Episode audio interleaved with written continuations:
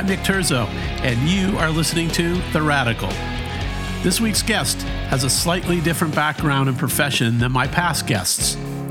What's it like to be a principal audio engineer for category disruptors such as Beats headphones and electric truck company Rivian?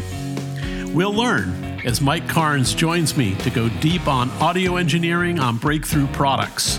From his time as head of audio at Beats and Apple onto his current position designing complete audio environments for the innovative electric truck brand Rivian.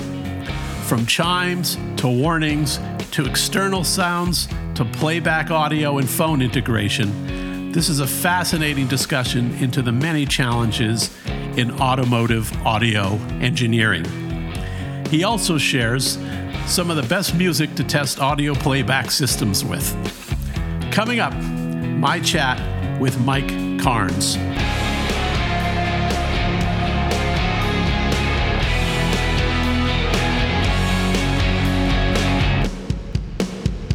Hey, Mike, thanks for coming aboard. Yeah, no, thanks for having me. This is great. Yeah, I'm excited to talk to you. You've had some interesting roles around audio um, mm-hmm. as an engineer, and I, I look forward to kind of piecing this all together because it seems you keep finding yourself on the cusp of companies that are really kind of redefining their spaces. Um, mm-hmm.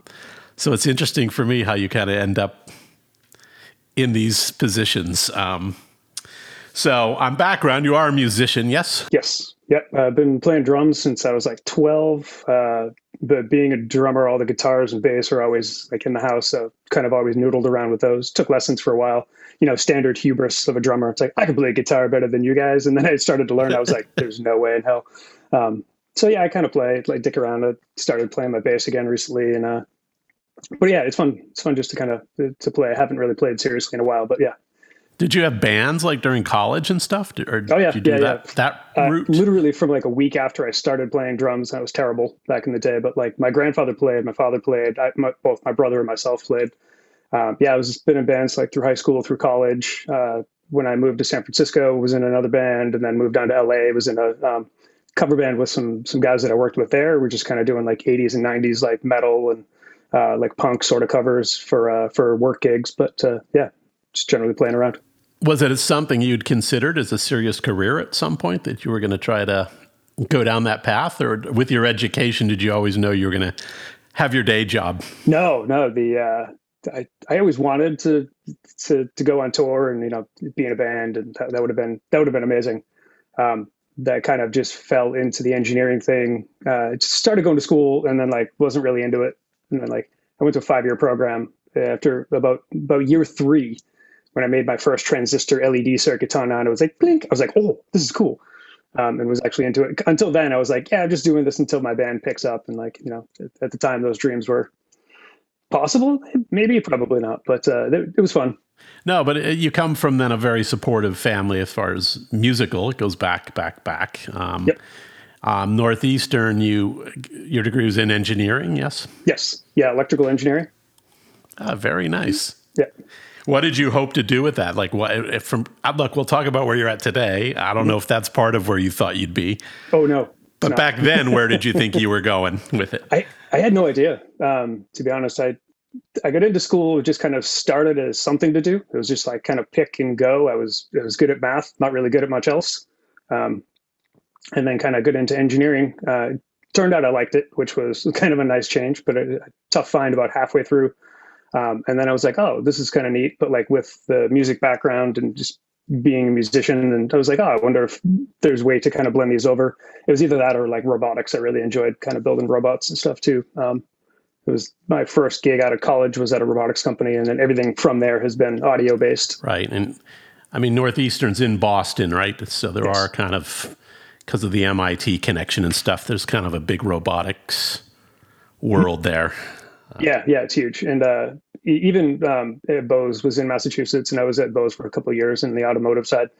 Um, you know, Dr. Bose used to teach at MIT, so there's just a huge connection between there. Yeah, robotics, like you know Rodney Brooks and like the the whole like robotics lab that's out of there. And, um, they did some really cool stuff. How did you get to California then? Uh, born and raised in Massachusetts, and then eventually I was like, uh, I want to try something else. Um, so I made my way out in 2006. I moved to San Francisco, got a job at uh, Palm, then making working on audio for cell phones. So they did the Palm Pilot back then. Came out with the Pre about a couple years into it. Um, a few other devices and stuff, obviously, but uh, yeah, just kind of figured out how to get out here. And then I was like just sick of winter. And on the Palm Pilot project, I mean, is that just more for voice audio? I mean, at the time, we didn't have all these apps and music apps. And mm-hmm. I mean, was it primarily your focus on audio just as us speaking to each other on a Palm Pilot?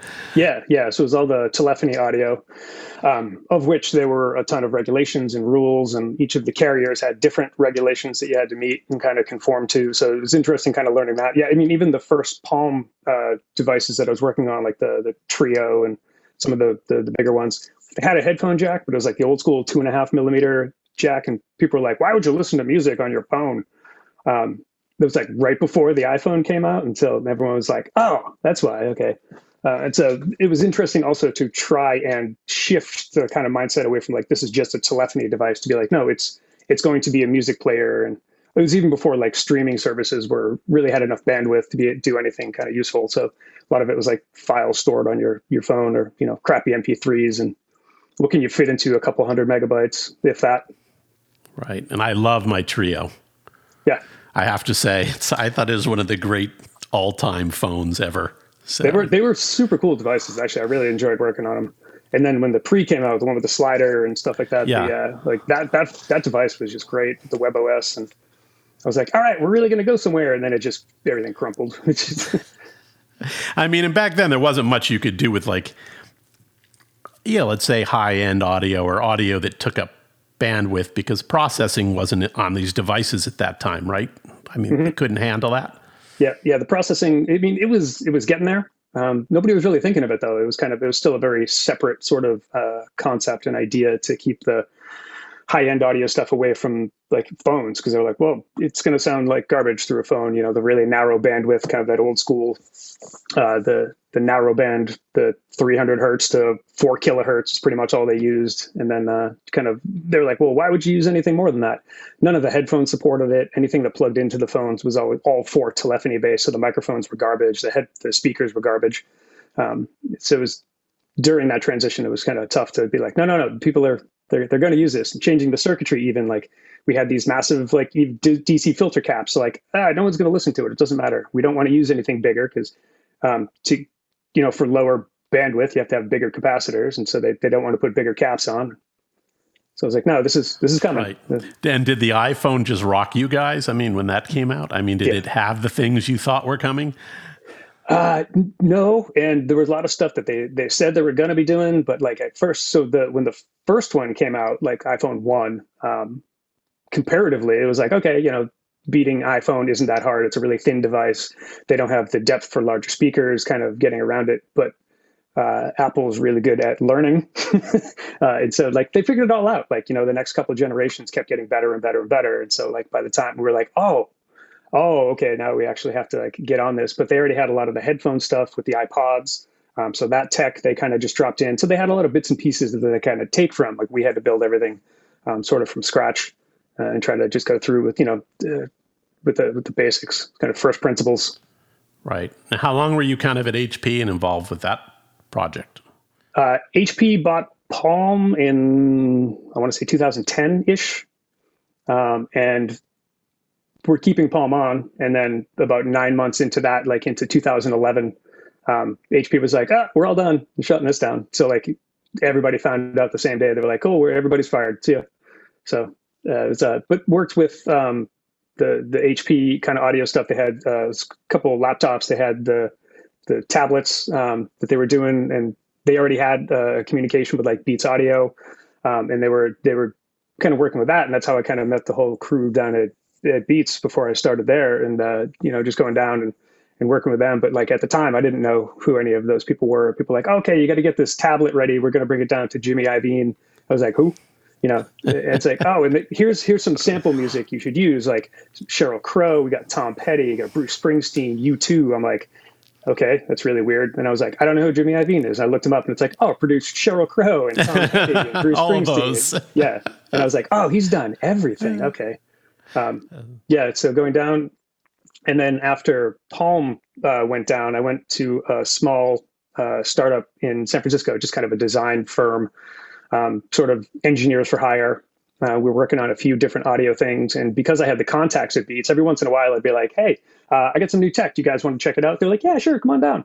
Uh, go down and kind of show it to them, and I was like, "Cool, do you want to buy it?" And they were like, "Nope." And I was like, "All right, see you next time," you know, and just kind of uh, just just head out from there. And then eventually they were like, "Do you do you, you want to talk about a job here?" And I was like, "Okay." Um, yeah, it, it, all fell into place. So you became like director of audio there. I mean, at uh, mm-hmm. at Beats. Um, yep. Where were they on their like product cycle by the time you joined them? Uh, I joined them beginning of uh, it's like April 2013. They uh, they were just about to launch the Studio 2 headphones. They had a few other ones kind of in the works. Um, at the time, they were hiring a lot of engineers to kind of backfill and bring in house a lot of the engineering instead of having it contracted out to the you know whatever manufacturer they're going to pair with. Um, they did a lot with Monster at the time. Um, but they were looking to bring that in house to be able to control a lot more of the quality, a lot more of the sound. Um, so I came in right before the launch of Studio 2, the, the ANC um, headphones, um, and then a few other products from there. And then was okay, you know, kind of looked at my background, electrical engineering. I was like, oh, looked at the audio architecture. I was like, what do you guys have now? Where are the areas of improvement? Uh, there were a few things just about like signal path integrity and they had multiple conversions, like you know, from from digital to analog, back to digital, back to analog, and I was like, got to simplify this, get rid of like fix up all the circuitry, and make sure all the gains are maximized, like the basic gain balancing stuff that like you know any any of the the sound guys are going to know how to do that. Be like, okay, make sure nothing's clipping, make sure everything's like maximize levels, but don't clip anything, and just kind of uh, apply those sort of first principles to making sure everything's good, and just identifying and be like, you know, what can we improve, and then establishing sort of some objective measurements uh, audio is very subjective, but um, you still need objective measurements for like presentation. It's easier to be like, oh, next product we'll fix this by, you know, this will be 6 dB improved or this will be 3 dB improved. But it's like, okay, customer doesn't know what that is, but like it, it still helps. You need both. Right. And I mean, do you find your contributions more on like a software side of the thing or actually with the hardware itself? Or if it is the hardware, like mm-hmm. how are you guys able to really formulate how much you can push a piece of hardware for whatever kind of like engineering that has to go into it based on its form factor and stuff? Like, mm-hmm. how does that work for an engineer? Yeah. Um, I always start because because I am electrical engineer, I start in the electrical side and just make sure the circuitry is good. You kind of just like you build up layers of the foundation. So like the um, pyramid style. Like you make sure the base is good before you can put the next level on. Like, you know, is the circuitry good? Are the gains all maximized? Can you actually start? Can you plug in a speaker even like before that's even in there? Like, does the circuitry handle it? Like putting a resistor load on a circuit and just testing the hell out of it. Like, you know, get an audio precision type test gear. There's there's a ton of different companies that make test gear. Um, be like, is, is the distortion numbers good? Is the volume where we think are at? Do we have enough gain to be able to drive the speaker, you know, properly? Um, do we have the range? Do we have the bandwidth? Uh, you know, keeping everything else is is it clean? Is there background noise? And like, it's it's surprising how much of that stuff is like it's difficult to catch unless you like you get it get it from the beginning because once it's in there, you're you're pretty much hosed. Uh, so trying to to maintain that. So that's always where I like make sure the circuitry is good. Put the speaker on it. So you make sure the electrical domain is good. Then go to the acoustic domain. Put the speaker on with any of the enclosures um, and then go from there. Usually the acoustics, like the, the straight acoustic stuff is kind of done. You can do that in parallel with the electrical and then kind of marry the two together. Um, and then make sure all the, the acoustic design is good as well. Like, okay, now we know we're driving it to the limit of the electrical domain. Like, are we overdriving the acoustics? Do we need to back stuff off? How do we adjust the gain from there? Um, and just make sure it, it all kind of plays well together. And then it's the, you know, apply the tuning on top of that, like make it all sound good right? And on a headphone like that, where you're using it, let's mm-hmm. say on multiple devices, right? My laptop, maybe my, I don't know, back then, could you plug it into a phone? I guess you could, or maybe, or was it, it wasn't Bluetooth yet, was it? Or Not was yet. it back then? Um, so how do you like deal? I mean, is there latency between the actual device and the headphone that you have to kind of mm-hmm. work on? Yeah, the latency was definitely in there. Um, Bluetooth headphones, that's that's always a problem. The wired stuff is not. I mean, electricity moves pretty quick through a wire, so uh, that's not really a problem.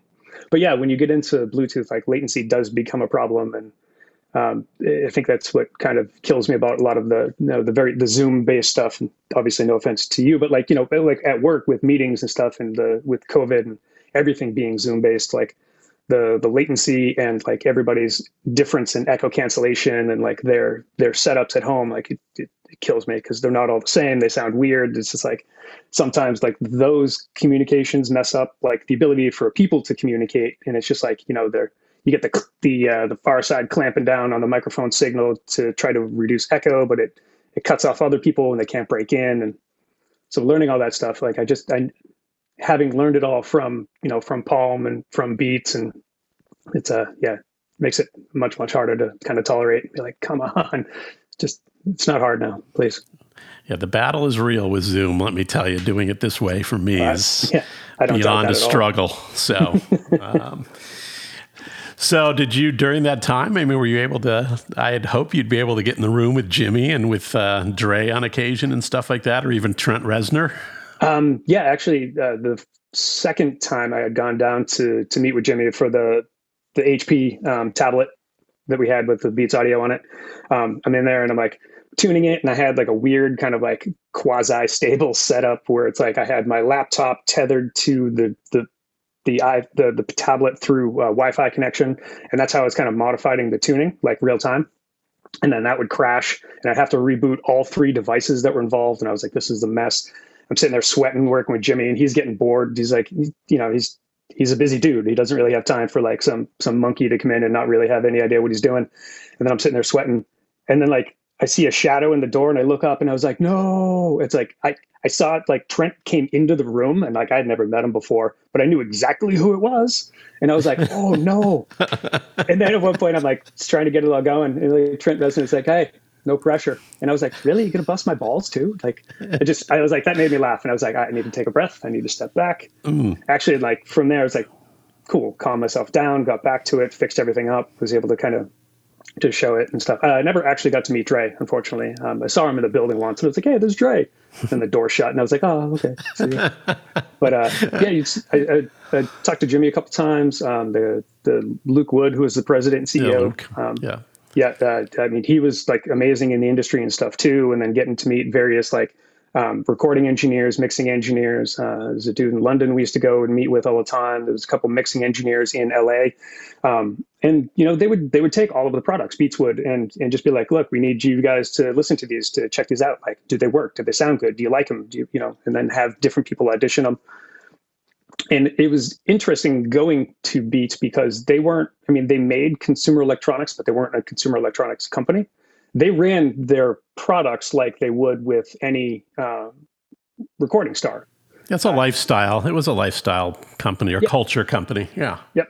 But they even treated the product like it was a recording uh, engine, uh, not recording engineer, sorry, recording star as well. So uh, each of the products was treated like a new record from a new from a new st- uh, artist, and they'd kind of come out, and it was it was fascinating to watch because it was different than anything I'd been involved with before. And I think it was one of the reasons it worked. I mean, they had the industry buy-in and they had the names and uh, and w- when they hired all of us, like I was in this massive glut of hiring. Uh, they hired pretty much all of the engineers bet that are even still there now. Um, we're all hired about the same time. It was kind of the end of 2012, beginning of 2013. They got a bunch of investment to be able to hire, and so like they they built up the team then, and we were like cool, bring it in. Like, let's do this for real and like keep making this better generation after generation. So yeah, mm. it's cool. And did you um, stay with them all the way through the acquisition by Apple? Did you join Apple then as part of that? Yep. Yeah. So uh, I started Beats beginning of 2013, like April. Um, and then Apple bought us probably midway through 2014.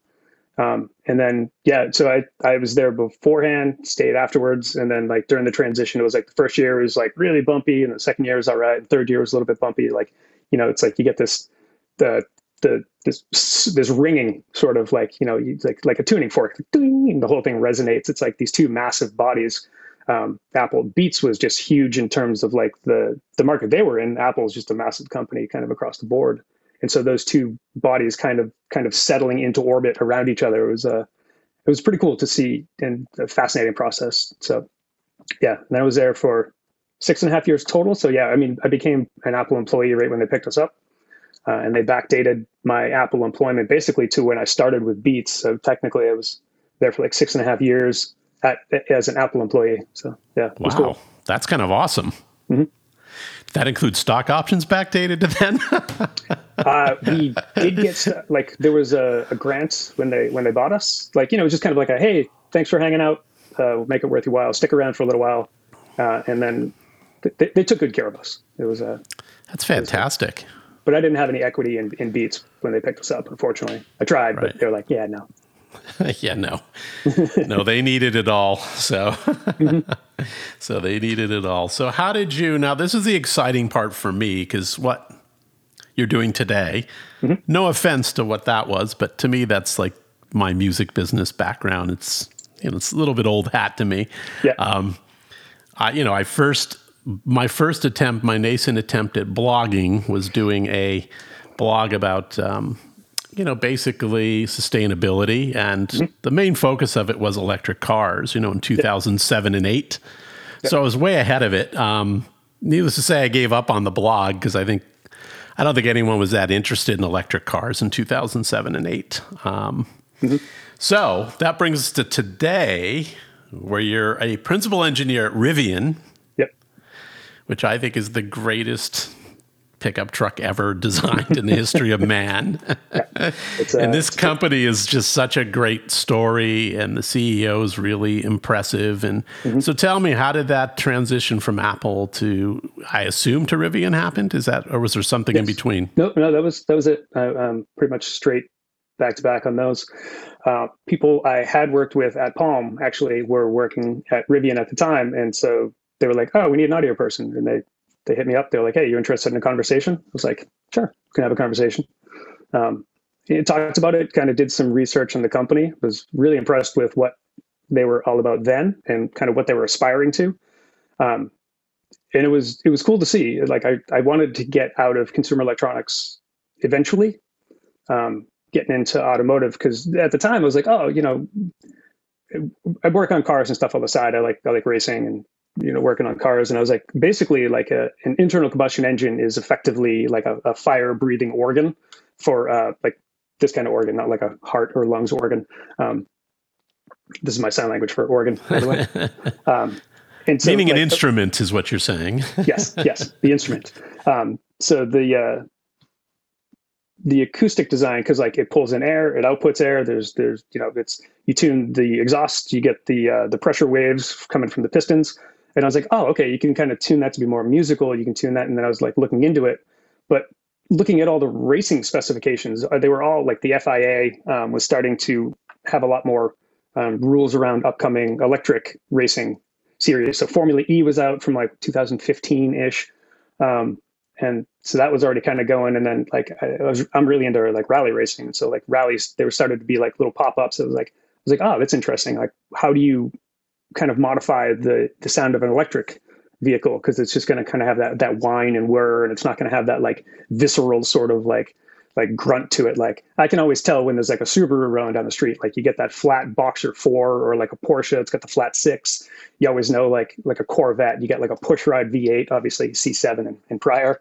Um, or like you know some high strung italian v10 v12 like whatever that might be like like oh cool but now it's like you just hear like the that kind of haunted woo sort of thing of like a Tesla in reverse. It's like okay, it's that.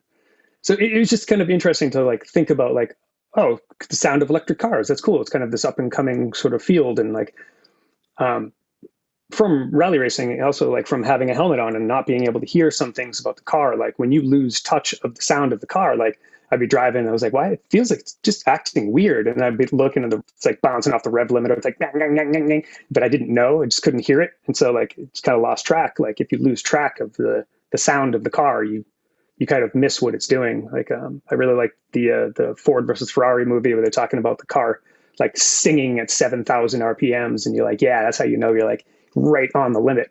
You listen to the tires, you listen to the engine. And so, but now it's like a different, different thing. It's like, there are ways of doing that to include it, but it's it's a it's not going to be the same. Don't necessarily know how to to make that like really um, easy to to gel between the the vehicle and the driver because a lot of it is new. But I mean, it's common, and the, the electric the performance of electric cars is stunning. Obviously, uh, you see like these all these hyper cars now. You're rolling like 15, 17, 19, 100 horsepower. You're like, you can't you can't do anything with that. Like you can't get that to the ground. It's like twelve thousand pounds of torque, foot pounds of torque. You're like, uh, okay, still gonna burn the tires off of it. So, um, so you get so you get to Governor Rivian. Mm-hmm. Um, the CEO, it's RJ. Uh, how do you pronounce last name? Scaringe. Scaringe. Scaringe. Mm-hmm. You know, this guy comes from RPI, gets a doctorate in MIT. At MIT, but I thought he went to RPI for his bachelor's degree. Um, oh, he may have. I'm sorry, I don't. Know. Yeah, know. so he gets a doctorate at MIT. They have the Sloan Automotive Lab there, which is fantastic. Um, this guy works really hard for years and years and years to have to build all this stuff. Um, mm-hmm. And then some of his, like your head of engineering, came from uh, McLaren. Where did he come from? Yeah, there were a few different people from over the place. McLaren was a big contributor in the early days. Um, yeah, getting people in there, and then different tech industries, and uh, you know, a lot of the um, American automotive companies or influences and stuff from there, from all over and stuff too. You know, have, I think they got started in Florida and then eventually moved to Michigan because obviously, like, you're going to work on cars in the states. Like, Michigan's a pretty good place to start. Um, so yeah, they got they got started there. I just liked what RJ was kind of thinking about, what he was doing, uh, and it was more than just the vehicle. Like the vehicle, the specs were like pretty significant. And you're like, okay, cool. You see that? You're like 750 horsepower. That's it sounds pretty sweet in a pickup truck. And like, and they're I think they're good looking vehicles. Um, really good looking. But even beyond that, like he was like, oh, we designed the batteries to be able to pull out like after they've kind of uh, you've gone beyond the really usable life in a car. They still maintain 80% of their charge capacity. So like they designed them to be you could pull the batteries out of the vehicle, put them in a rack mount, and then like those are sort of micro grids for uh, for areas that don't have sort of the infrastructure for an electrical grid system. So you get solar powers, you get you know whatever generators, and you get the, the older batteries can kind of drop in. And I like I like that sense of sustainability and kind of moving everything forward and kind of in, in keeping it kind of in line with that. And I just I thought it was really cool. And then met him. He's like just the nicest guy I've ever met too. So it's fun. Yeah. Was that an easy process for you then, since you had colleagues there? I mean, to kind of transition into that and yes. Um, yeah, so uh, having worked in robotics and electric motor drives uh, out of college uh, at Bose, I was in the automotive side there, and then consumer electronics and audio. It was like I was getting ready for this job, my my previous career. Um, so, but having the the, the crowd, because then I was like getting back to like you know when I was doing the research, and I was like, what do I want to be doing? Electric sound of electric cars. I was like, oh, I would like to work on the sound of electric cars. And then previous colleagues, they're like, you know, they hit me up and they're like, hey, do you want to work on the sound of electric cars? And I was like, weird yeah, I do. Um, you know, went in, met some people, did some interviews, and then I was that was pretty much it. The process went down pretty quick. And then, uh, and do your responsibilities really deal with more the sound of like, so a driver gets the feel of the car? Are you saying that you're also involved with like actually the sound components inside the car for any of the entertainment systems and all that? So what's your mm-hmm. what's your folio, so to speak? Yeah, it's it's kind of all I work on all of the sound interactions with the vehicle, and that sounds kind of large and pretentious, but it's a it's it's the audio playback system. So the stereo, you know, listening to to audio. Um, there's the AVAS, which is the acoustic vehicle alert system. So the pedestrian kind of warning that like, oh, there's a car moving. Like like I was mentioning that the Tesla in reverse, that kind of like that haunted sort of sound. Like those are regulations that are coming in for uh, so they're not a risk to pedestrians or help reduce the risk rather. Um, uh, any of the microphone interactions, inputs, and then uh, like third-party virtual assistants, uh, you know, like uh, Google or Siri or Alexa, um, interfacing with any of them as well, uh, and then audio accessories in the vehicle. Excuse me. So, working on pretty much anything that makes noise intentionally is kind of the the the delineator that I use. So there is like the noise, vibration, and harshness, like uh, NVH, that typically goes into automotives. So they're kind of like reducing accidental noise and I'm kind of to help optimize sort of the uh, intentional noises. Right. And how do you um let's just talk about you know maybe the sound system part of this in the vehicle. Um, mm-hmm. It's a luxury car. I mean, you're tipping high fives for this thing. Um, and there's an interesting component to it that I want to talk to you about because there's something, and I'm hoping you designed it. But um, what's it like in an electric car? What's the difference like on the sound requirements? I mean, the car is so quiet anyway. I mean, you don't have an engine running. Um, what's the difference like from a traditional gas combustion engine car? For the most part, when you're driving, they're not too different. Um, a lot of the uh, yeah, a lot of the the noises, like when you're actually on the highway, would be more wind, tires. The engine really isn't that much of a component. So on the highway, it's not not super different. Um, but like you know just kind of putting around town like under 40 miles an hour or so it's actually like it's much quieter in the cabin of an electric vehicle um, there are there are particular sounds that go with it but like you don't get that general sort of like that low uh, noise floor that kind of comes with it uh, so you notice a lot more things like you notice fan noise a lot more you notice sort of the motors themselves they all sort of uh, they have a ringing to it like the you know the coils inside kind of sing a little bit um, and so like you, kind of notice all of those sounds so it's like okay you can control the noise floor and bring the noise floor up to help mask some of the other sounds um, and sort of to work within that. It is particularly quiet, especially like if you're just sitting in the vehicle, like not going anywhere. Um, making sure that like the audio, there's no noise, make there's no hiss, there's no distortion. Uh, just making sure it's and it plays really nice and low. Um, you know, make sure it the the kind of target is always like the stereo should be or the the audio system should be capable of playing quieter than anyone's going to really listen to and be playing louder than anyone's really going to be listening to and then targeting that sort of like gaussian distribution in the middle like most people are going to listen about this level. If you really want like you know ear bleeding sort of output like you can crank it up like yeah set it to you know 11 and then uh, go from there. That's a that, that's been one of the the main things too. It's just kind of making sure it all sounds good and then like um, a lot of like the some of the automatic features like the noise compensation like a lot of cars have the speed controlled volume control speed dependent volume control rather.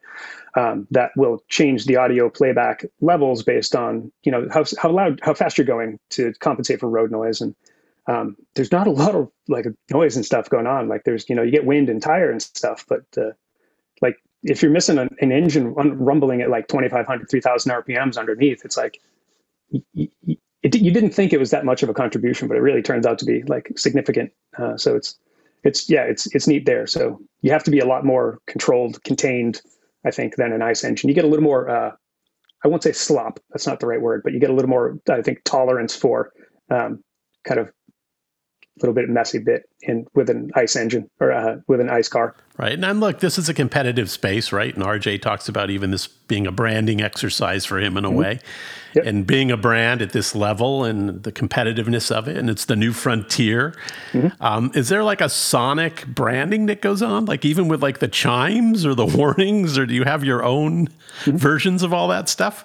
Oh yeah, yeah. We had to go through create every single sound, uh, excuse me, every single sound from scratch. Uh, we work with uh, you know a couple different co- companies that design the sounds for us and go through and then audition them and work with the UI UX teams. Be like, is this what we intend? Does this have the correct sort of feeling to it? So it's like you know sometimes if it's just like, oh hey man, your your seatbelt's not connected, or um, a lot of these vehicles, electric vehicles, have the uh, the drive the advanced driving um, controls, uh, ADAS instead of like compared to AVAS like the ADAS stuff. So that's when it's like, hey, you need to take control. Like if you have it in the automatic driving mode, it's like when it needs to tell you you need to take controls back, or if there's something coming up, some of the warning sounds like, is this a warning sound? Like you don't need to scare the pants off somebody if it's just like a blinker, but like you know if there's like a front collision warning or uh, something else happening, blind spot, for example, uh, you definitely need to to let them know. And so it's not even just the sound, but um, the the chime that happens for a particular event, but what do you do with the uh, the rest of the audio streams that are happening at the same time? Like if you have navigation and Alexa responses and you know audio playback, like what do you do with those when you're supposed to be hearing these chimes? And so controlling like you know you're dropping the levels down a little bit to hear them. Like sometimes you don't drop it at all. Sometimes you drop it a little bit. Sometimes you drop it a lot. Sometimes you mute the stream altogether um, depending on priority, severity. So you have to work with the various teams to figure out kind of what goes where and when and how. And so it's it's a it's a it's a delicate dance, but uh, it's it is a lot of wow. fun. I enjoy it. And does the uh, who's the guys that run the car thing? Is it the NHS or whatever? Who runs the who's responsible for safety? Uh, yeah, NH, NHTCA. Yeah, NHTSA. Yeah. Do they have any say in that? What goes on inside the cabin, or is that not their realm? So no, uh, that's not okay. their realm. Um, the only thing like uh, like NHTSA or any of the regulatory bodies would talk about is uh, the AVAS on the outside, and then um, if there is like a, like OSHA would chime in for like work vehicles. So we're making you know we're working on delivery vans. It's it's not surprise. Um, and so those they have OSHA regulation requirements, and so like the audio system you can't play above 80 decibels as like the average. It's like the standard like oh my eight hour job can't exceed 80 dB SPL. Um, decibels, uh, and then you know over the, the the SBLA over the time of the the day of the the shift, uh, and so it's kind of neat. So like the the van has to to conform to that. The vehicles don't.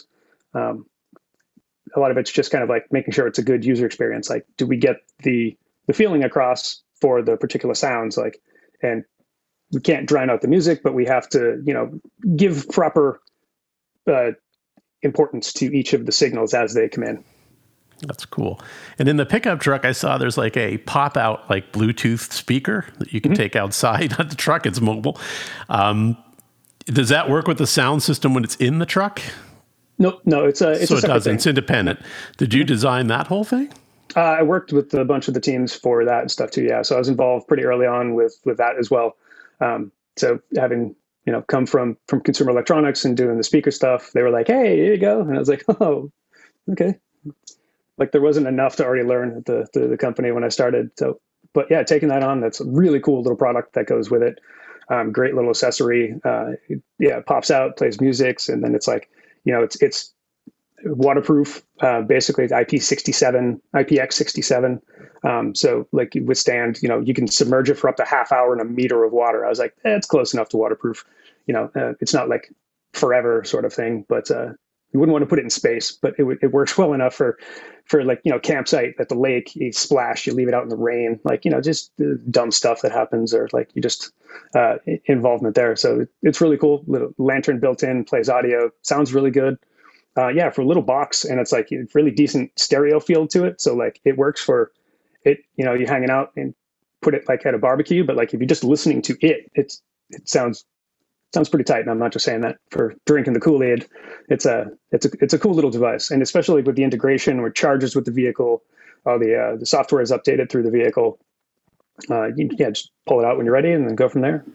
Is it in both the SUV or just in the pickup truck or just in the pickup truck? It will be in, uh, depends on the trim level, but it, w- it is an option in both. It's fantastic. I love yeah. that thing. It was my, my favorite little thing I saw. It's like, that's mm-hmm. a good magic trick. So, yeah. Yeah, and so the difference, like you kind of touched on it a little bit, like the difference between the commercial vehicles um, mm-hmm.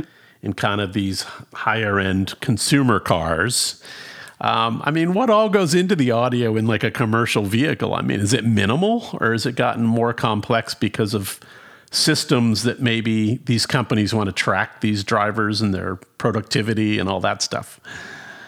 That's all there. The the tracking, the productivity, and the driver monitoring. Um, that's all there. But uh, the playback system is pretty minimal. Excuse me. Just a you know a couple speakers kind of just take care of the basics. It'll do stereo. That's pretty much it uh, all the phone calls, telephony, but then the voice interactions, obviously, uh, with the the partner that we have for the vans. Um, they have their own voice assistant, so like accessing the voice assistant, so there has to be good integration with the microphones. They have to play well, um, kind of within the system, uh, be able to do that. And it's it's they don't put a lot of emphasis on that because it's not meant to be like a pleasurable vehicle. Like, oh, it should sound great. So when I'm driving, like like the doors will be open most of the time and you're just driving right. like from like a few doors down and dropping some more boxes off in and out of the vehicle um, so but you know still trying to, to push that be like it's easy enough just to throw like a subwoofer or something like like a larger woofer in the cabin like doesn't have to sound great but you know basic 2.1 type of system like you can you can make it sound pretty good for not a lot more money but when they're kind of cutting everything especially when they buy so many of them it's like okay they don't want that that's fine we'll do that do you guys ever see yourself going down the path of like these high end audio packages? You know, whether it's RAM with Dave Cobb, the producer Dave Cobb, or mm-hmm. Mark Levinson for Lincoln or wherever he does his these days. Do yep. you guys ever see that kind of a branded system or not really in the cards for Rivian? Don't know. There's a there's a lot there. Um, you know, we do have a branded partner now. Um, it's it's been kind of discussed, uh, but you know, with the the really high end ones like like Burmester or something like that for for Porsche, like the the really high end ones. Um, still trying to explore it, still trying to figure it out. Like we we don't know. Everything's sort of uh, we, so we have the branded one for the premium system. The base level would just be kind of the you know by Rivian effectively. Um, I would love to think that we can do everything ourselves, but you know I I, I know that's not the true the truth. So uh, trying to find a good partner that would that would work within that. Uh, I think, but right now uh, our system sounds really really good. Uh, pretty excited for it to come out. So we'll uh, we'll see what happens later. But right now it's working well. Yeah, are all those components built inside? I mean, or do you have to source things from other countries? Uh, they're sourced from all over the world. Um, so everything's uh, the vehicles and stuff are all assembled here in the states. A lot of the components are built everywhere. Um, so it might be U.S., it could be Korea, it could be China. You know, where, wherever the, the, manufacturing of the particular components takes place, and then we put everything together. Um, you know, we buy a lot of stuff from the, the standard U.S. suppliers, the the European vehicle suppliers. It's like, you know, wherever we can, and then go from there. But uh, a lot of the, the the audio components and stuff, we we just kind of purchase. We don't make any of that ourselves. Got it. That makes sense. And so, as an engineer and a sound engineer through these years, a mm-hmm. principal engineer now, as they say, yep. I suppose that's an elevated position, being a principal engineer. Yep. As I mean, um, do you have many patents? I have a, a couple from Palm, but uh, really beyond that, like I think I had three um, about you know random uh, it was basically like t- improving telephony or echo cancellation, blah blah blah. I don't know. Um, when I went to Apple, they were like, "Yeah, we don't really file patents unless you like you have some like really baller idea." But like none of the stuff that we were working on really kind of uh, it wasn't the research level. We were kind of doing more execution, um, so there wasn't really a lot of room to get patent. So I haven't I haven't filed a patent since probably 2009. Um, yeah, you don't really need them to to make a thing sound good. So I was just kind of like, yeah, just keep pushing forward.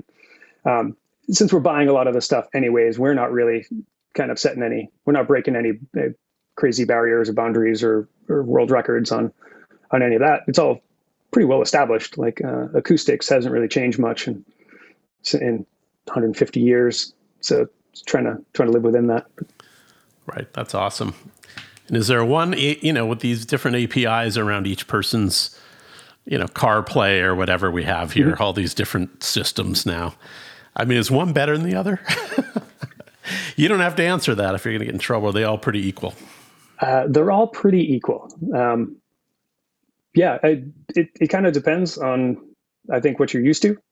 Uh, if you have a whole ecosystem built around one or the other, like, you know, I, I have a bunch of Apple stuff because I, I you know, I'm from Apple, like MacBook, iPhone, all that stuff. Uh, the Linux stuff, I think, is just just as good. Uh, kind of like, and if you have the the the Android like Linux side of things as opposed to like the the Apple, which is Unix, and then it's like you know, is Linux and Unix really that different? I'm sure the the the true believers would would be like they're totally different, but I'm like, yeah, a level abstracted from that, so a bit of bit of ignorance on my part, admittedly. Um, I don't I don't think there's any real difference in in the in either of the the systems. They're both they're both good, to be honest. And just kind of making sure they uh, they. But we have to test both of them, kind of to both extremes, make sure they do both like work within the in the vehicle. Like uh, so, that that is important. You can't favor one over the other. They both have to be equal. Yeah. Okay, I'm going to ask you this. I'm going to ask what your go-to is here. Hang on a mm-hmm. minute. Um, when I was an A&R guy, no matter what we did, you know, we'd work in A&M studios to get these records. You know, which is one of the greatest recording studios ever. But the thing we did was we always took the mix to our car and we put mm-hmm. it in and listened to it in the parking lot outside of the studio. Yep. Um, so I just want to ask you: Is there a go-to artist you use when you're kind of testing this stuff out? Yeah, uh, not not go-to necessarily, but like just in the the standards, you get like you get the toolbox. Um, you know, it's like the various sort of things. I mean, my my personal preference is all around uh, mostly like like hard rock, metal, punk. Um, but I listen to like a ton of stuff. I listen to hip hop. I listen to jazz. I listen to, to rock. Um, you know, I'll, I'll, dig on some Vivaldi as well. Like so, it's it, it kind of runs the gamut. But um, in testing, I'll I'll run through all of these things too. So it's like you know, or listening to like Carmina Burana, and then kind of jump over to like um, like the latest Migos track, like that their song "Straightening" is like absolutely murder subwoofers. So like, yeah, which is like a great demo um, track.